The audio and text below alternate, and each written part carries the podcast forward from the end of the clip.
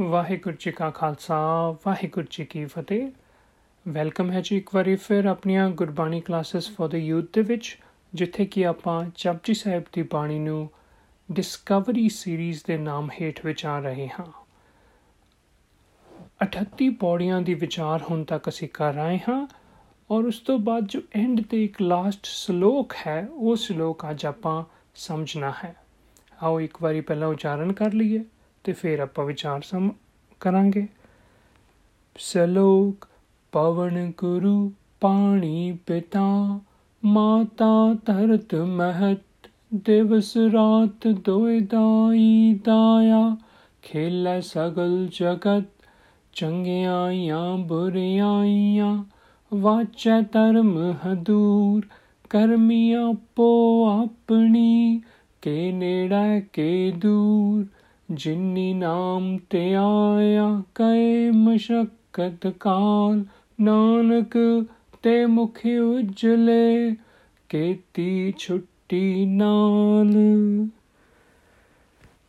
ਸੋ ਆਪਾਂ ਸਮਝ ਆਇਆ ਕਿ ਕਿਵੇਂ ਗੁਰੂ ਪਾਤਸ਼ਾਹ ਨੇ 38 ਪੌੜੀਆਂ ਦੇ ਵਿੱਚ ਚਲਦੇ ਚਲਦੇ ਸਚਿਆਰਾ ਮਨੁੱਖ ਦੀ ਘਾੜਤ ਜਿਹਨੂੰ ਕਿ ਅਸੀਂ ਕਿਹਾ ਸੀ ਸਕਸੈਸਫੁਲ ਪਰਸਨੈਲਿਟੀ ਦੀ ਡਿਵੈਲਪਮੈਂਟ ਜੋ ਹੈ ਨਾ ਉਹ ਸਾਡੇ ਨਾਲ ਸ਼ੇਅਰ ਕੀਤੀ ਤੇ ਇਹੋ ਜੀ ਸਕਸੈਸਫੁਲ ਪਰਸਨੈਲਿਟੀ ਦਾ ਫਿਰ ਹੁਣ ਇਸ ਹਿਊਮਨ ਲਾਈਫ ਪ੍ਰਤੀ, ਇਸ ਸੰਸਾਰ ਪ੍ਰਤੀ ਕੀ ਨਜ਼ਰੀਆ ਹੁੰਦਾ ਹੈ, ਕੀ ਪਰਸਪੈਕਟਿਵ ਹੁੰਦਾ ਹੈ, ਉਹ ਗੁਰੂ ਪਾਤਸ਼ਾਹ ਇਸ ਲਾਸਟ ਸ਼ਲੋਕ ਦੇ ਵਿੱਚ ਸਾਡੇ ਨਾਲ ਸ਼ੇਅਰ ਕਰਦੇ ਹਨ।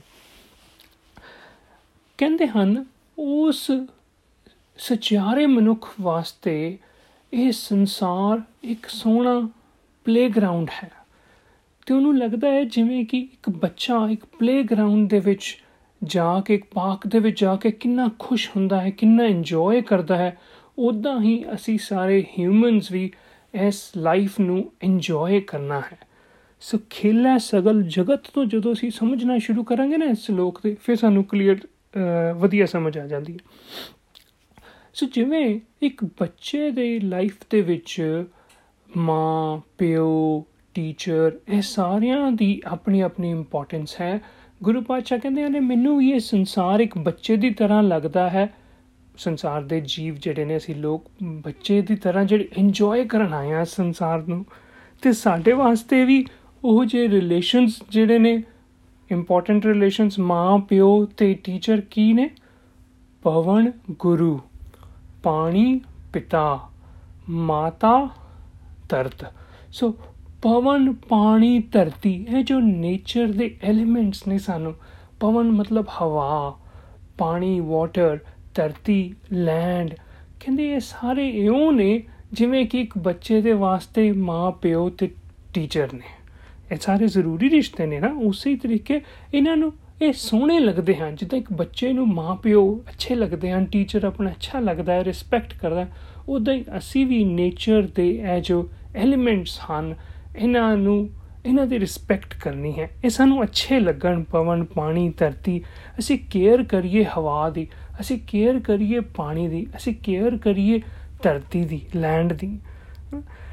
ਦਿਵਸ ਰਾਤ ਦੋਏ ਦਾਈ ਦਾਇਆ। ਕਹਿੰਦੇ ਹੋਰ ਕੀ ਲੱਗਦਾ ਮੈਨੂੰ? ਜਿਵੇਂ ਇੱਕ ਬੱਚੇ ਨੂੰ ਨਾ ਪੁਰਾਣੇ ਟਾਈਮ ਦੇ ਉੱਤੇ ਰਾਜਿਆਂ ਦੇ ਬੱਚਿਆਂ ਨੂੰ ਖਿਡਾਉਣ ਵਾਸਤੇ ਨਾ ਮਹਿਲ ਦੇ ਵਿੱਚ ਜਿਹੜਾ ਰੱਖਿਆ ਜਾਂਦਾ ਸੀ, ਬੰਦਾ ਉਹਨੂੰ ਕਹਿੰਦੇ ਸੀ ਦਾਇਆ ਤੇ ਬੱਚੇ ਨੂੰ ਸਵਾਣ ਵਾਸਤੇ, ਉਹਨੂੰ ਖਾਣਾ ਦੇਣ ਵਾਸਤੇ ਜਿਹੜੀ ਰੱਖੀ ਜਾਂਦੀ ਸੀ, ਉਹਨੂੰ ਕਿਹਾ ਜਾਂਦਾ ਸੀ ਦਾਈ। ਗੁਰੂ ਪਾਤਸ਼ਾਹ ਕਹਿੰਦੇ, ਮੈਨੂੰ ਲੱਗਦਾ ਹੈ ਕਿ ਇਹ ਦਿਨ ਅਤੇ ਰਾਤ ਜੋ ਕੁਦਰਤ ਦੇ ਵਿੱਚ ਬਣੇ ਹਨ ਨਾ, ਕੁਦਰਤ ਨੇ ਸਾਨੂੰ ਦਿੱਤੇ ਹਨ, ਇਹ ਇੱਕ ਤਰ੍ਹਾਂ ਦੇ ਦਾਈ ਤੇ ਦਾਇਆ ਹਨ ਸਾਰੇ ਸੰਸਾਰ ਦੇ ਲੋਕਾਂ ਵਾਸਤੇ। ਜਿੱਦਾਂ ਦਿਨ ਹੈ, ਉਹ ਸਾਰਿਆਂ ਨੂੰ ਖਿਡਾਉਂਦਾ ਹੈ। ਮਤਲਬ ਹਰ ਕੋਈ ਉੱਠ ਕੇ ਕੰਮਾਂ ਕਾਜਾਂ ਤੇ ਆਪਣੇ ਜਾ ਰਿਹਾ ਹੈ ਕੋਈ ਕੁਝ ਕਰ ਰਿਹਾ ਹੈ, ਕੋਈ ਕੁਝ ਕਰ ਰਿਹਾ ਤੇ ਜਦੋਂ ਰਾਤ ਪੈਂਦੀ ਹੈ, ਹਨੇਰਾ ਹੋ ਜਾਂਦਾ ਹੈ ਤੇ ਸਾਰੇ ਫਿਰ ਅਸੀਂ ਥੱਕ ਕੇ ਸੋ ਜਾਂਦੇ ਹਾਂ। ਕਿਉਂਕਿ ਕੁਦਰਤੀ ਨਿਯਮ ਹੀ ਹੈ ਨਾ ਕਿ ਜਦੋਂ ਆਪਣੇ ਆਪ ਹੀ ਹਨੇਰਾ ਪੈ ਜਾਂਦਾ ਫਿਰ ਸਾਡੇ ਅੱਖਾਂ ਬੰਦ ਹੋਣੀਆਂ ਸ਼ੁਰੂ ਹੋ ਜਾਂਦੀਆਂ, ਸਾਡੀ ਬਾਡੀ ਥਕਾਵਟ ਆ ਜਾਂਦੀ ਹੈ, ਨੀਂਦ ਆਉਂਦੀ ਹੈ। ਸੋ ਜਿਵੇਂ ਰਾਤ ਨੀਂਦ ਦਵਾਉਂਦੀ ਹੈ ਤੇ ਦਿਨ ਆਉਂਦਾ ਹੈ ਤੇ ਉੱਠ ਕੇ ਅਸੀਂ ਕੰਮਾਂ ਕਾਜਾਂ 'ਚ ਲੱਗ ਜਾਂਦੇ ਇਹ ਜਿਵੇਂ ਦਾਈ ਅਤੇ ਦਾਇਆ ਹਨ। ਤੇ ਅਸੀਂ ਸਾਰੇ ਜੀਵ ਜਿਹੜੇ ਹਾਂ, ਉਹ ਇਸ ਸੰਸਾਰ ਦੇ ਨੂੰ ਇੰਜੋਏ ਕਰ ਰਹੇ ਹਾਂ। ਤੇ ਨਾਲ ਹੀ ਅੱਗੇ ਕਹਿੰਦੇ ਹਨ ਚੰਗਿਆਈਆਂ ਬੁਰਿਆਈਆਂ ਵਾਚੈ ਧਰਮ ਹਦੂਰ, ਕਰਮੀ ਆਪੋ ਆਪਣੀ, ਕਿ ਨੇੜਾ ਕਿ ਦੂਰ। ਪਰ ਕਹਿੰਦੇ ਇਹ ਗੱਲ ਧਿਆਨ ਰੱਖਣੀ ਹੈ ਕਿ ਇਹ ਸੋਹਣੇ ਪਾਰਕ, ਇਹ ਸੋਹਣੇ ਪਲੇਗਰਾਉਂਡ ਇਹ ਜੋ ਜੀਵਨ, ਇਹ ਜੋ ਸੰਸਾਰ ਸਾਨੂੰ ਮਿਲਿਆ ਹੈ, ਇਹਦੇ ਵਿੱਚ ਚੰਗਿਆਈਆਂ ਅਤੇ ਬੁਰਾਈਆਂ ਚੰਗੇ ਕੰਮ ਕਰਨੇ ਹਨ ਕਿ ਭੈੜੇ ਕੰਮ ਕਰਨੇ ਹਨ ਇਹ ਬੰਦੇ ਦੀ ਚੋਇਸ ਹੈ। ਇਹ ਹਰ ਇੱਕ ਬੰਦੇ ਨੂੰ ਇੰਡੀਵਿਜੂਅਲ ਚੋਇਸ ਮਿਲੀ ਹੈ। ਵਾਚੈ ਧਰਮ ਹਦੂਰ ਹਾਂ, ਕਹਿੰਦੇ ਚੰਗੇ ਅਤੇ ਮਾੜੇ ਹਰ ਤਰੀਕੇ ਦੇ ਕੰਮ ਜਿਹੜੇ ਹਨ, ਉਹ ਸਕਰੂਟਨਾਈਜ਼ ਜ਼ਰੂਰ ਹੋ ਰਹੇ ਹਨ ਕੁਦਰਤੀ ਨਿਯਮਾਂ ਦੇ ਵਿੱਚ ਹੀ। ਕਰਮੀ ਆਪੋ ਆਪਣੀ, ਕਿ ਨੇੜਾ, ਕਿ ਦੂਰ।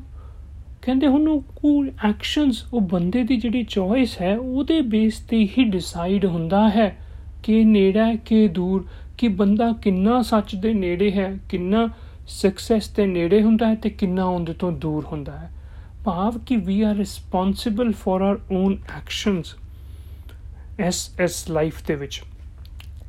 ਜਿੰਨੀ ਨਾਮ ਤੇ ਆਇਆ, ਗਏ ਮਸ਼ਕਤ ਕਾਲ, ਇਹਨੂੰ ਮਸਕਤ ਨਹੀਂ ਪੜਨਾ ਇਹਨੂੰ ਮਸ਼ਕਤ ਪੜਨਾ ਪੰਜਾਬੀ ਦਾ ਵਰਡ ਹੈ ਮਿਹਨਤ, ਮਸ਼ਕਤ ਐਫਰਟਸ ਕਰਨੀਆਂ ਜਿੰਦਾ ਕਹਿ ਰਹੀ ਆਪਾਂ। ਸੋ ਕਹਿੰਦੇ ਇਸ ਲਾਈਫ ਦੇ ਵਿੱਚ ਸਾਡਾ ਨਜ਼ਰੀਆ ਇਹ ਹੋਣਾ ਚਾਹੀਦਾ ਹੈ ਕਿ ਅਸੀਂ ਮਿਹਨਤ ਕਰੀਏ, ਕਿਸ ਚੀਜ਼ ਤੇ? ਨਾਮ ਧਿਆਨ ਤੇ, ਜਿੰਨੀ ਨਾਮ ਤੇ ਆਇਆ ਤੇ ਨਾਮ ਤੇ ਆਇਆ ਕੀ ਹੈ? ਇਹ ਅਸੀਂ ਸਮਝ ਆਏ ਆ ਸ਼ੁਰੂ ਤੋਂ ਹੀ ਬਾਣੀ ਦੇ ਕਿ ਜਿੱਥੇ ਵੀ ਵਰਡ ਨਾਮ ਆਏ, ਉਹਦਾ ਮਤਲਬ ਰੱਬੀ ਗੁਣਾ ਦੀ ਵਿਚਾਰ। ਜਿਹੜੇ ਗੋਡਲੀ ਕੁਆਲਿਟੀਆਂ ਨੇ, ਜਿਹੜੀਆਂ ਵਰਚੂਸ ਨੇ ਉਹਨਾਂ ਨੂੰ ਸਮਝਣਾ, ਉਹਨਾਂ ਨੂੰ ਆਪਣੀ ਲਾਈਫ ਦੇ ਵਿੱਚ ਪ੍ਰੈਕਟਿਸ ਦੇ ਵਿੱਚ ਲੈ ਕੇ ਆਣਾ ਨਾ, ਗੁਰੂ ਪਾਸ਼ਾ ਕਹਿੰਦੇ, ਇਹ ਹੀ ਇੱਕੋ ਇੱਕ ਤਰੀਕਾ ਹੈ ਜਿਹਦੇ ਨਾਲ ਕਿ ਨਾਨਕ ਤੇ ਮੁਖ ਉਜਲੇ, ਜਿਹਦੇ ਨਾਲ ਕਿ ਅਸੀਂ ਖੁਸ਼ ਰਹਿ ਸਕਦੇ ਹਾਂ ਸੰਸਾਰ ਦੇ ਵਿੱਚ। ਇਹ ਜੋ ਲਾਈਫ ਦੀ ਜਰਨੀ ਹੈ, ਉਹਨੂੰ ਹੱਸਤੇ ਹੱਸਤੇ ਬਿਤਾ ਸਕਦੇ ਹਾਂ। ਅੱਛਾ, ਜਿਹੜੇ ਜਣੇ ਇਸ ਤਰੀਕੇ ਨੂੰ ਸਮਝ ਆਉਂਦੇ ਹਨ ਕਿ ਆਪਣੇ ਅੰਦਰੋਂ ਰੱਬੀ ਗੁਣਾਂ ਦਾ ਖਜ਼ਾਨਾ ਕਿਵੇਂ ਕੱਢਣਾ ਹੈ ਤੇ ਉਸ ਅਨੁਸਾਰ ਆਪਣਾ ਜੀਵਨ ਕਿਵੇਂ ਜੀਣਾ ਹੈ? ਕਹਿੰਦੇ ਉਹ ਆਪ ਤਾਂ ਖੁਸ਼-ਖੁਸ਼ ਰਹਿੰਦੇ ਹੀ ਹਨ। ਕੀਤੀ ਛੁੱਟੀ ਨਾਲ ਕੀਤੀ ਮਤਲਬ ਹੋਰ ਕਈਆਂ ਨੂੰ ਵੀ ਆਪਣੇ ਨਾਲ ਹੀ ਤਾਰ ਲੈਂਦੇ ਹਨ। ਮਤਲਬ ਕਿ ਉਹ ਸਿਰਫ ਆਪਣੇ ਆਪ ਦਾ ਹੀ ਜੀਵਨ ਵਧੀਆ ਨਹੀਂ ਬਣਾਉਂਦੇ, ਆਪਣੇ ਨਾਲਦਿਆਂ ਦਾ ਵੀ, ਸਗੇ ਸੰਬੰਧੀਆਂ ਦਾ ਵੀ, ਆਪਣੇ ਫਰੈਂਡਸ ਐਂਡ ਫੈਮਿਲੀ ਦਾ ਵੀ ਜੀਵਨ ਉਹਨਾਂ ਦੀ ਲਾਈਫਸ ਵੀ ਜਿਹੜੀਆਂ ਨੇ ਬਹੁਤ ਸੋਹਣੀਆਂ ਬਣਾ ਦਿੰਦੇ ਹਨ। ਸੋ ਇਹ ਲਾਸਟ ਸ਼ਲੋਕ ਇਸ ਤਰੀਕੇ ਸਮਝ ਸਕਦੇ ਆਪਾਂ ਕਿ ਜਦੋਂ ਆਪਾਂ ਹੁਣ ਮੰਨ ਲਓ ਪੌੜੀਆਂ ਨੇ ਪੌੜੀਆਂ ਪੌੜੀਆਂ ਕੀ ਹੁੰਦੀਆਂ ਨੇ? ਇੱਕ ਤੋਂ ਦੂਜੀ ਦੂਜੀ ਤੋਂ ਤੀਜੇ ਬੰਦੇ ਨੂੰ ਇੱਕ ਪੁਆਇੰਟ ਤੋਂ ਦੂਜੇ ਪੁਆਇੰਟ ਤੱਕ ਐਲੀਵੇਸ਼ਨ ਦੇ ਵਿੱਚ ਲੈ ਕੇ ਜਾਂਦੀਆਂ ਹਨ, ਉੱਪਰ ਲੈ ਕੇ ਜਾਂਦੀਆਂ। ਸੋ ਜਦੋਂ ਅਸੀਂ ਉੱਪਰ ਚੜਦੇ ਚੜਦੇ ਚੜਦੇ ਚੜਦੇ ਗੁਰੂ ਪਾਸ਼ਾ ਨੇ ਸਾਨੂੰ ਸਮਿਟ ਤੇ ਪੀਕ ਤੇ ਪਹੁੰਚਾ ਦਿੱਤਾ 38ਵੀਂ ਪੌੜੀ ਦੇ ਵਿੱਚ, ਉੱਥੇ ਫਿਰ ਖੜੇ ਹੋ ਕੇ ਜਦੋਂ ਅਸੀਂ ਦੇਖਦੇ ਹਾਂ ਆਲੇ ਦੁਆਲੇ ਸਾਰਾ ਸਾਨੂੰ ਕਿਵੇਂ ਦਿਸਦਾ ਹੈ। ਉਹ ਜਿਹੜਾ ਨਜ਼ਰੀਆ, ਉਹ ਪਰਸਪੈਕਟਿਵ ਹੈ, ਉਹ ਇਸ ਸ਼ਲੋਕ ਦੇ ਵਿੱਚ ਸਾਨੂੰ ਦਿੱਤਾ ਹੈ। ਸੋ ਸਮਝਣਾ ਇਹਦੇ ਤੋਂ ਅਸੀਂ ਮੈਸੇਜ ਆਪਣੀ ਅੱਜ ਦੀ ਲਾਈਫ ਵਾਸਤੇ ਇਹ ਹੀ ਲੈ ਸਕਦੇ ਹਾਂ ਕਿ ਅਸੀਂ ਵੀ ਨੇਚਰ ਨੂੰ ਇੰਜੋਏ ਕਰਨਾ ਹੈ ਸਭ ਤੋਂ ਪਹਿਲਾਂ ਤੇ। ਤੇ ਉਸ ਦੇ ਨਾਲ ਨਾਲ ਹੀ ਆਪਣੇ ਐਕਸ਼ਨਸ ਦੇ ਪ੍ਰਤੀ ਅਸੀਂ ਅਵੇਅਰ ਵੀ ਰਹਿਣਾ ਹੈ ਵੀ ਕਿਹੋ ਜਿਹੇ ਕੰਮ ਕਰਨੇ ਹਨ, ਕਿਹੋ ਜਿਹੇ ਨਹੀਂ ਕਰਨੇ ਹਨ, ਇਹ ਵੀ ਸਾਨੂੰ ਪਤਾ ਹੋਏ। ਤੇ last but not the least is ਆਪਣੇ ਅੰਦਰੋਂ ਅਸੀਂ ਜੋ ਰੱਬੀ ਗੁਣਾ ਦਾ ਖਜ਼ਾਨਾ ਹੈ, ਉਹ ਨਾਮ ਹੈ ਜਿਹੜਾ, ਉਹ ਡਿਸਕਵਰ ਕਰਨਾ ਹੈ।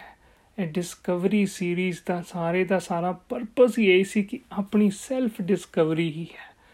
ਤੇ ਇੱਕ ਵਾਰੀ ਜਦੋਂ ਉਹ ਉਹ ਸੈਲਫ ਡਿਸਕਵਰੀ ਉਹ ਨਾਮ, ਉਹ ਗੁਨਾ ਦਾ ਖਜ਼ਾਨਾ ਆਪਣੇ ਅੰਦਰੋਂ ਸਾਨੂੰ ਲੱਭ ਕੇ ਆਣਾ ਤੇ ਫਿਰ ਅਸੀਂ ਉਹਨੂੰ ਉੱਥੇ ਹੀ ਨਹੀਂ ਰੱਖਣਾ, ਉਹਨੂੰ ਸਗੋਂ ਬਾਕੀਆਂ ਦੇ ਨਾਲ ਸ਼ੇਅਰ ਵੀ ਕਰਨਾ ਹੈ। ਕਿਉਂਕਿ ਜਿਵੇਂ ਜਿਵੇਂ ਅਸੀਂ ਸ਼ੇਅਰ ਕਰਾਂਗੇ, ਉਵੇਂ ਉਵੇਂ ਉਹ ਖਜ਼ਾਨਾ ਜਿਹੜਾ ਹੈ ਹੋਰ ਵੀ ਵੱਧਦਾ ਜਾਏਗਾ। ਇਹ ਹੈ ਮੇਨ ਮੈਸੇਜ ਜੋ ਅਸੀਂ ਇਸ ਸਾਰੀ ਬਾਣੀ ਚੋਂ ਲੈਣਾ ਹੈ। ਤੇ ਬਾਣੀ ਦੀ ਤਾਂ ਇੱਥੇ ਸਮਾਪਤੀ ਹੋ ਗਈ, ਖਤਮ ਹੋ ਗਈ ਜਿੰਨੀ ਸੀ। ਪਰ ਇੱਕ ਲਾਸਟ ਆਪਾਂ ਕਲਿੱਪ ਹੋਰ ਸ਼ੇਅਰ ਕਰਾਂਗੇ, ਜਿਹਦੇ ਵਿੱਚ ਕਿ ਆਪਾਂ ਰੀਕੈਪ ਕਰਾਂਗੇ ਜਿੰਨਾ ਵੀ ਆਪਾਂ ਜਪਜੀ ਸਾਹਿਬ ਦਾ ਸਮਝ ਕੇ ਆਇਆ ਤੇ ਕੁਝ ਇੱਕ ਹੋਰ ਜ਼ਰੂਰੀ ਗੱਲਾਂ ਜਿਹੜੀਆਂ ਕਿ ਕਦੀ ਕਦੀ ਬਾਣੀ ਦੇ ਵਿਚਾਰ ਦੇ ਵਿੱਚ ਨਹੀਂ ਪ੍ਰੋਪਰ ਕੀਤੀਆਂ ਗਈਆਂ ਜਾਂ ਕੀਤੀਆਂ ਜਾ ਸਕੀਆਂ ਮੇਰੇ ਕੋਲੋਂ, ਉਹਨੂੰ ਫਿਰ ਆਪਾਂ ਜੋ ਲਾਸਟ ਵਾਲੀ ਕਲਿੱਪ ਹੈ ਰੀਕੈਪ ਵਾਲੀ, ਉਹਦੇ ਵਿੱਚ ਕਵਰ ਕਰਾਂਗੇ ਜੀ। ਅੱਜ ਦੀ ਇੱਥੇ ਹੀ ਸਮਾਪਤੀ ਹੈ। ਵਾਹਿਗੁਰੂ ਜੀ ਕਾ ਖਾਲਸਾ, ਵਾਹਿਗੁਰੂ ਜੀ ਕੀ ਫਤਿਹ।